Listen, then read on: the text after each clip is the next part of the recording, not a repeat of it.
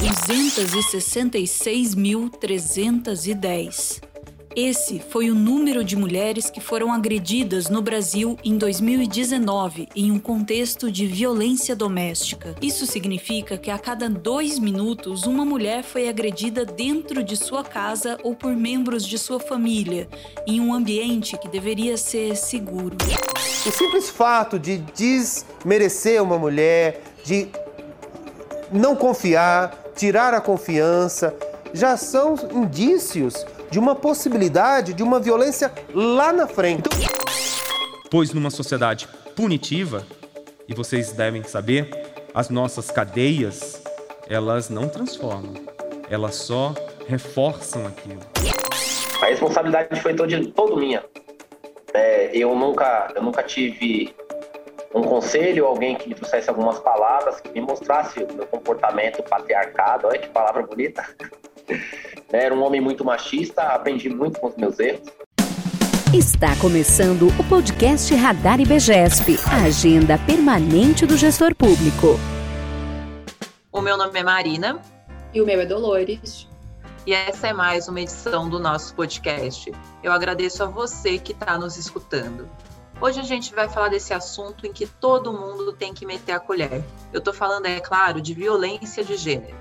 Para falar sobre isso, a gente está aqui com o grande Sérgio Barbosa, que é professor de filosofia e especialista em masculinidades. Eu estou muito animada para bater esse papo com ele, tão importante. Mas antes, eu queria te lembrar que, por conta da pandemia, cada um de nós está gravando esse episódio da sua própria casa. Também queria te pedir para continuar escutando nosso canal. Sem mais delongas, agora eu passo a palavra para a nossa outra apresentadora. Com vocês, Dolores. Obrigada, Marina. Bem-vindo, Sérgio eu queria começar com uma reflexão. Entender, se perguntar, né, por que, que esse tema também deve ser tratado como um assunto de homem? Esse assunto deve ser um assunto de homens, porque mesmo que ele não tenha comportamentos violentos, agressivos, ele precisa tomar um partido, ele precisa interferir quando ele vê essa situação. Ninguém está aqui falando que homens são agressores, culpados, julgados, vilões dessa situação.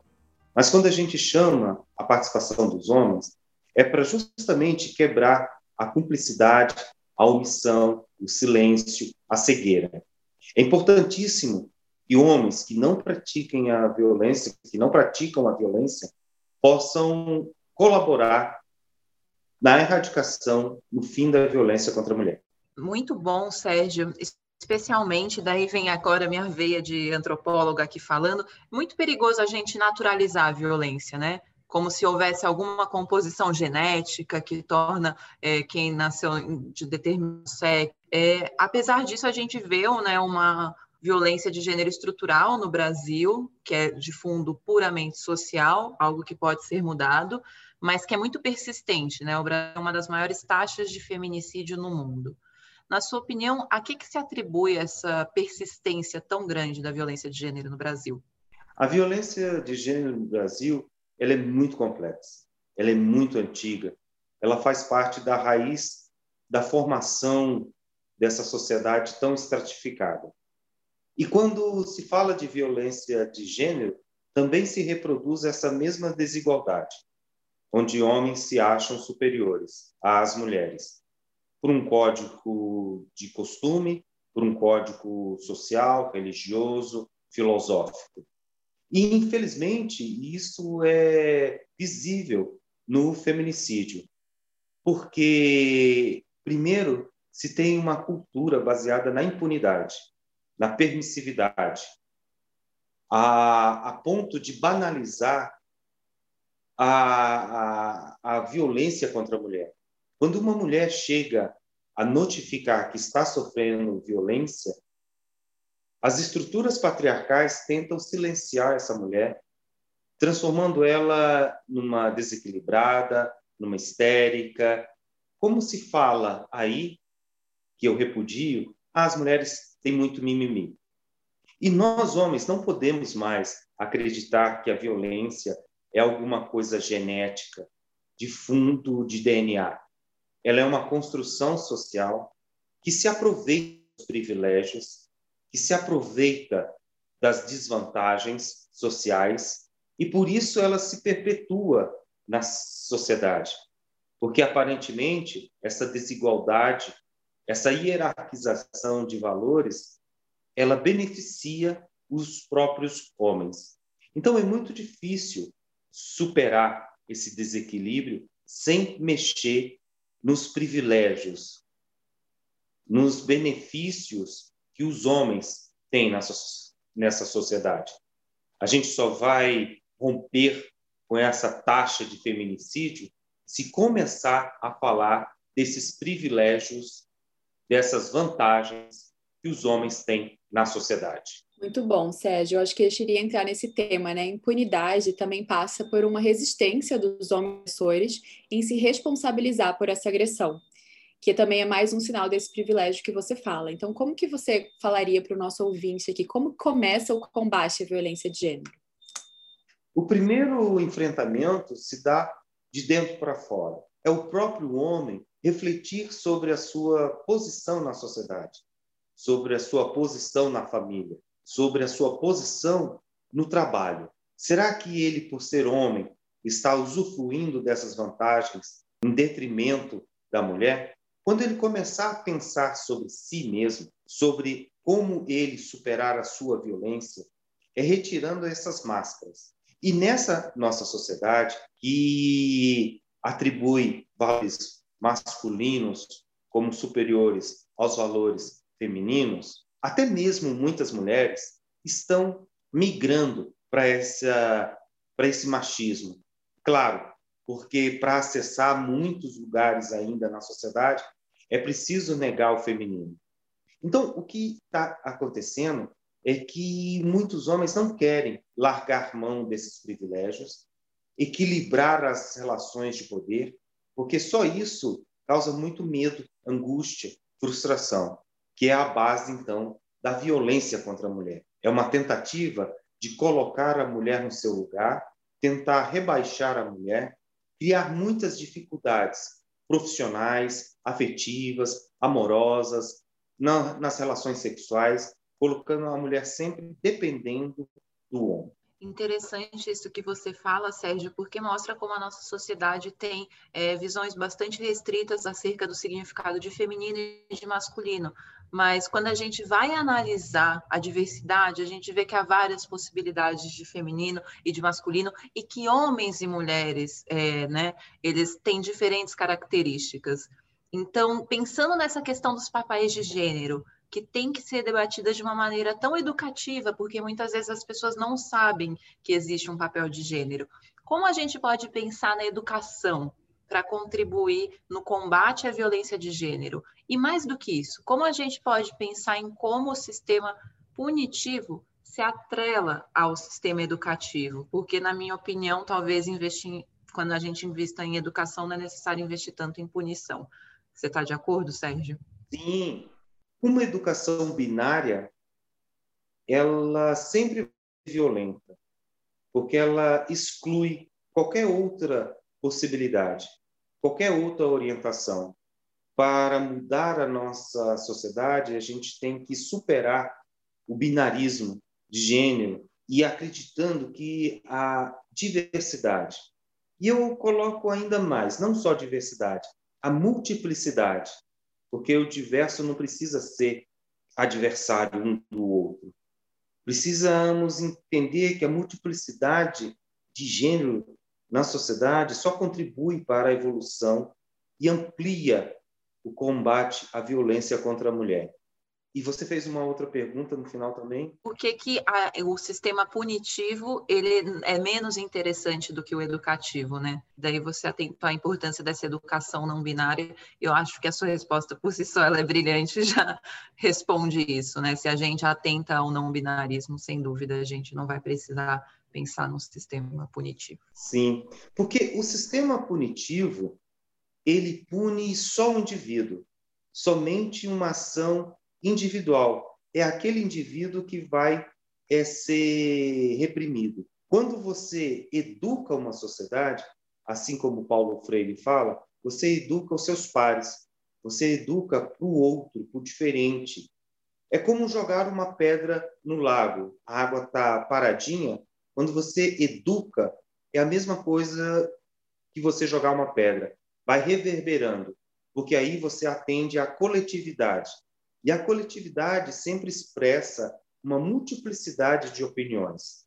E a punição, ela sempre é dogmática, fechada em si mesma. Ela é quase uma tautologia de uma regra, de um código, estritamente fechada, como se fosse uma camisa de força. Estou corrigindo, estou punindo indivíduo. Mas será que essa punição ela corrige outros indivíduos? Claro que não. Muito bom, Sérgio. No começo da nossa conversa, você falou que está numa sociedade que também silencia as mulheres, né? Mas que, ao mesmo tempo, acredita que só elas precisam se sensibilizar e lutar pela igualdade de gênero. E aqui a gente está seguindo um caminho de entender que é essencial que o homem também se sensibilize com esse tema, né?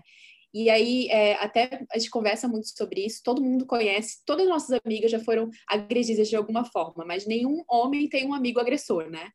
E, e, isso passaria pela sensibilização. E eu queria saber como, o que é que você sugere que a gente faça para acabar com esse machismo estrutural? Primeiro, reconhecer que todo e qualquer homem, inclusive eu, sou machista. Inclusive, por quê? Porque recebi uma educação tradicional, recebi que deveria cumprir determinados papéis na sociedade, deveria, que deveria não demonstrar meus sentimentos é muito importante para a nossa sociedade que os homens percebam que o feminismo não é contra o homem. O feminismo é contra o poder opressor que o homem utiliza sobre a mulher. Então, homens poderiam sim estudar e devem estudar o feminismo para se libertar do seu próprio machismo. É necessário transgredir a ordem natural do patriarcado. É necessário superar que o papel do homem é provedor, o papel do homem é a virilidade. É preciso que nós, homens, é, possamos desenvolver mais habilidades de falar da gente mesmo, de expressar emoções. E é necessário, sobretudo, campanhas publicitárias, campanhas na mídia, para que os homens percebam o seu lugar na sociedade de uma forma diferente. Estamos nos aproximando do Dia dos Pais e não posso mais, eu, Sérgio, reproduzir as mesmas atitudes que meu pai em relação a mim. Eu preciso mudar isso.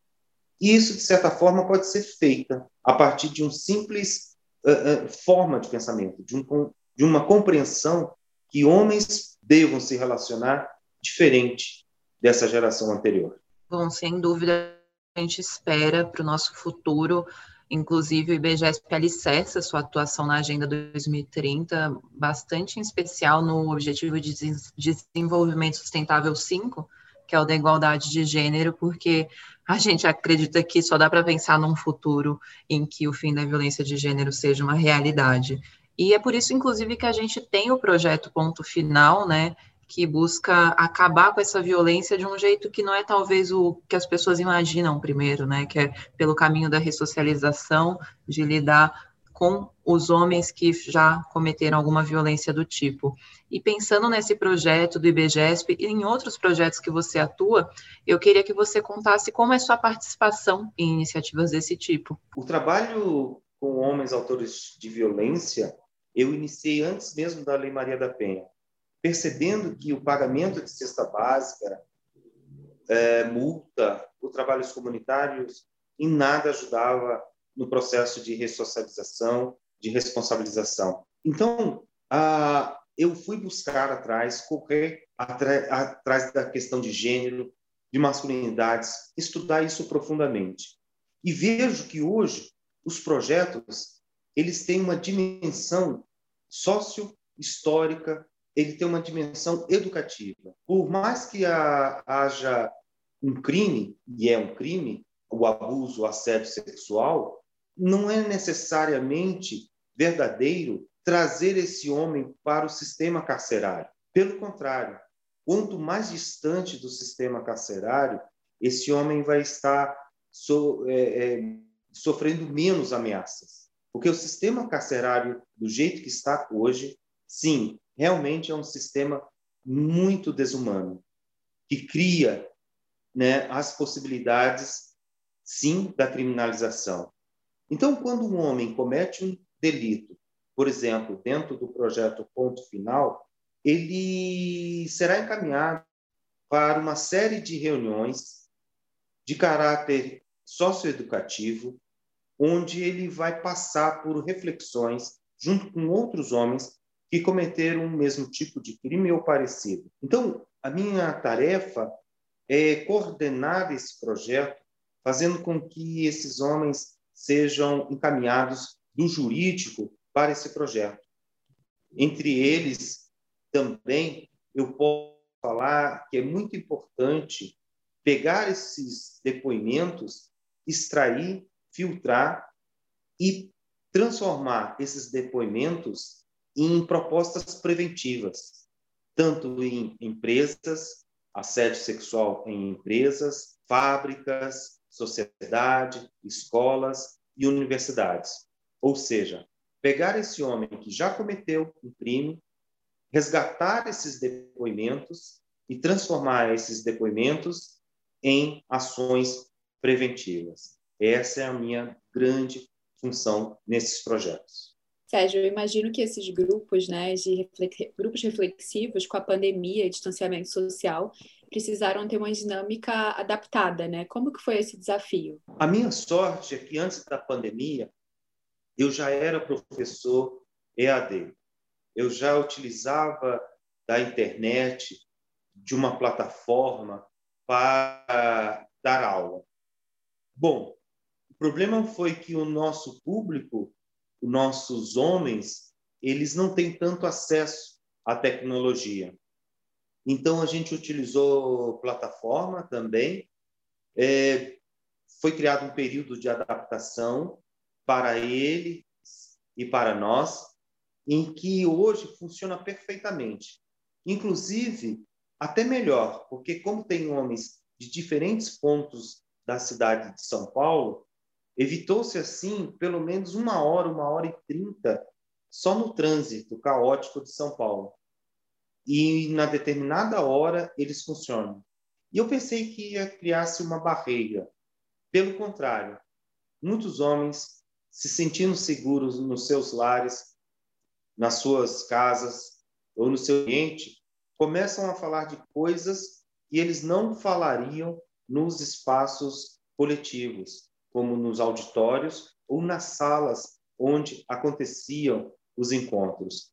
Então, para meu minha surpresa, até melhorou sim o contato com esses homens, porque o aplicativo é, criou uma certa segurança e esses homens começam a falar de coisas mais profundas. Foi muito interessante isso, mesmo aumentando o número de violência contra as mulheres, aumentou também o número de homens que chegaram aqui pelo aplicativo. Eu não esperava esse relato, eu fico feliz, então, que tenha sido possível, né, é, conversar com esse público durante esse período tão grave que a gente está dizendo. E queria salientar que uma das coisas mais perigosas para as mulheres no Brasil hoje é a gente imagem de que o homem é agressor, ele é o monstro, é a pessoa que está escondida com uma faca atrás de um arbusto às três da manhã. As mulheres brasileiras elas são agredidas pelas pessoas que moram com ela. Né? Os nossos maiores abusadores estão em casa, então a gente precisa, é urgente, desmistificar a ideia de que o homem agressor ele é sempre um desconhecido, temido, a figura do temor, né? A gente precisa, e isso não significa dizer que o que é feito de alguma maneira não tenha que ser tratado como o que é, que é uma violência muito séria, né? Você bem sabe, como cientista social, que nunca, em nenhuma parede de nenhuma caverna, foi registrada a figura de um homem puxando a mulher pelo cabelo. Isso é uma construção da Idade Moderna, falando que a violência é visceral, ela é agressiva, ela é ogra, né? É, não existe essa figura. Isso aí foi uma construção do homem puxando a mulher pelo cabelo. E é isso mesmo. Esse homem ele está escondido nessa sociedade. Porém, as suas atitudes interferem sim na vivência das mulheres. Exatamente. Se é algo que foi construído, é algo que a gente dá, vai desconstruir, né? É essa esperança. E queria falar como uma pessoa que se engaja muito aqui nas questões de violência de gênero e que acredita que o sistema punitivo não é o caminho, mas que a gente tem que dar conta de proteger as mulheres e de não criar uma cultura de impunidade, que aqui no IBGESP a gente ficou bastante chocada, assim como o restante do Brasil, com o caso recente do DJ Ives agredindo abertamente a sua esposa, Pamela Holanda, né? Então, no nosso quadro de pausa para opinião, a gente queria que você comentasse, Sérgio, como você viu esse verdadeiro não sei nem dar palavras, mas esse rechaço sofrido pela Pamela, que ao invés de ser acolhida aí por uma parcela da sociedade, foi culpabilizada pela agressão que sofreu. Não só ela, como outros membros da família, ah, por que não se posicionaram? Enfim, a gente viu ali uma realidade muito dura brasileira, de que uma parcela considerável de nós, né, de nós enquanto grupo humano, consideramos essa agressão natural ou justificável. É, como responder a isso? Pois é. é e para mim não, não foi surpresa. Para mim, realmente, eu esperava isso da sociedade. Eu, eu esperava que ele ia ter um boom na internet, porque ele está alicerçado por instâncias políticas superiores. Há um desgoverno que, infelizmente, estimula esse tipo de comportamento. Quando uma mulher precisa gravar uma cena de violência, porque ela não é acreditada, porque ninguém confia na sua palavra, é uma situação óbvia que a sociedade vai muito mal, que a sociedade está mal, que ela precisa gravar, que ela precisa denunciar. Existe aí esse machismo, existe sim um patriarcado.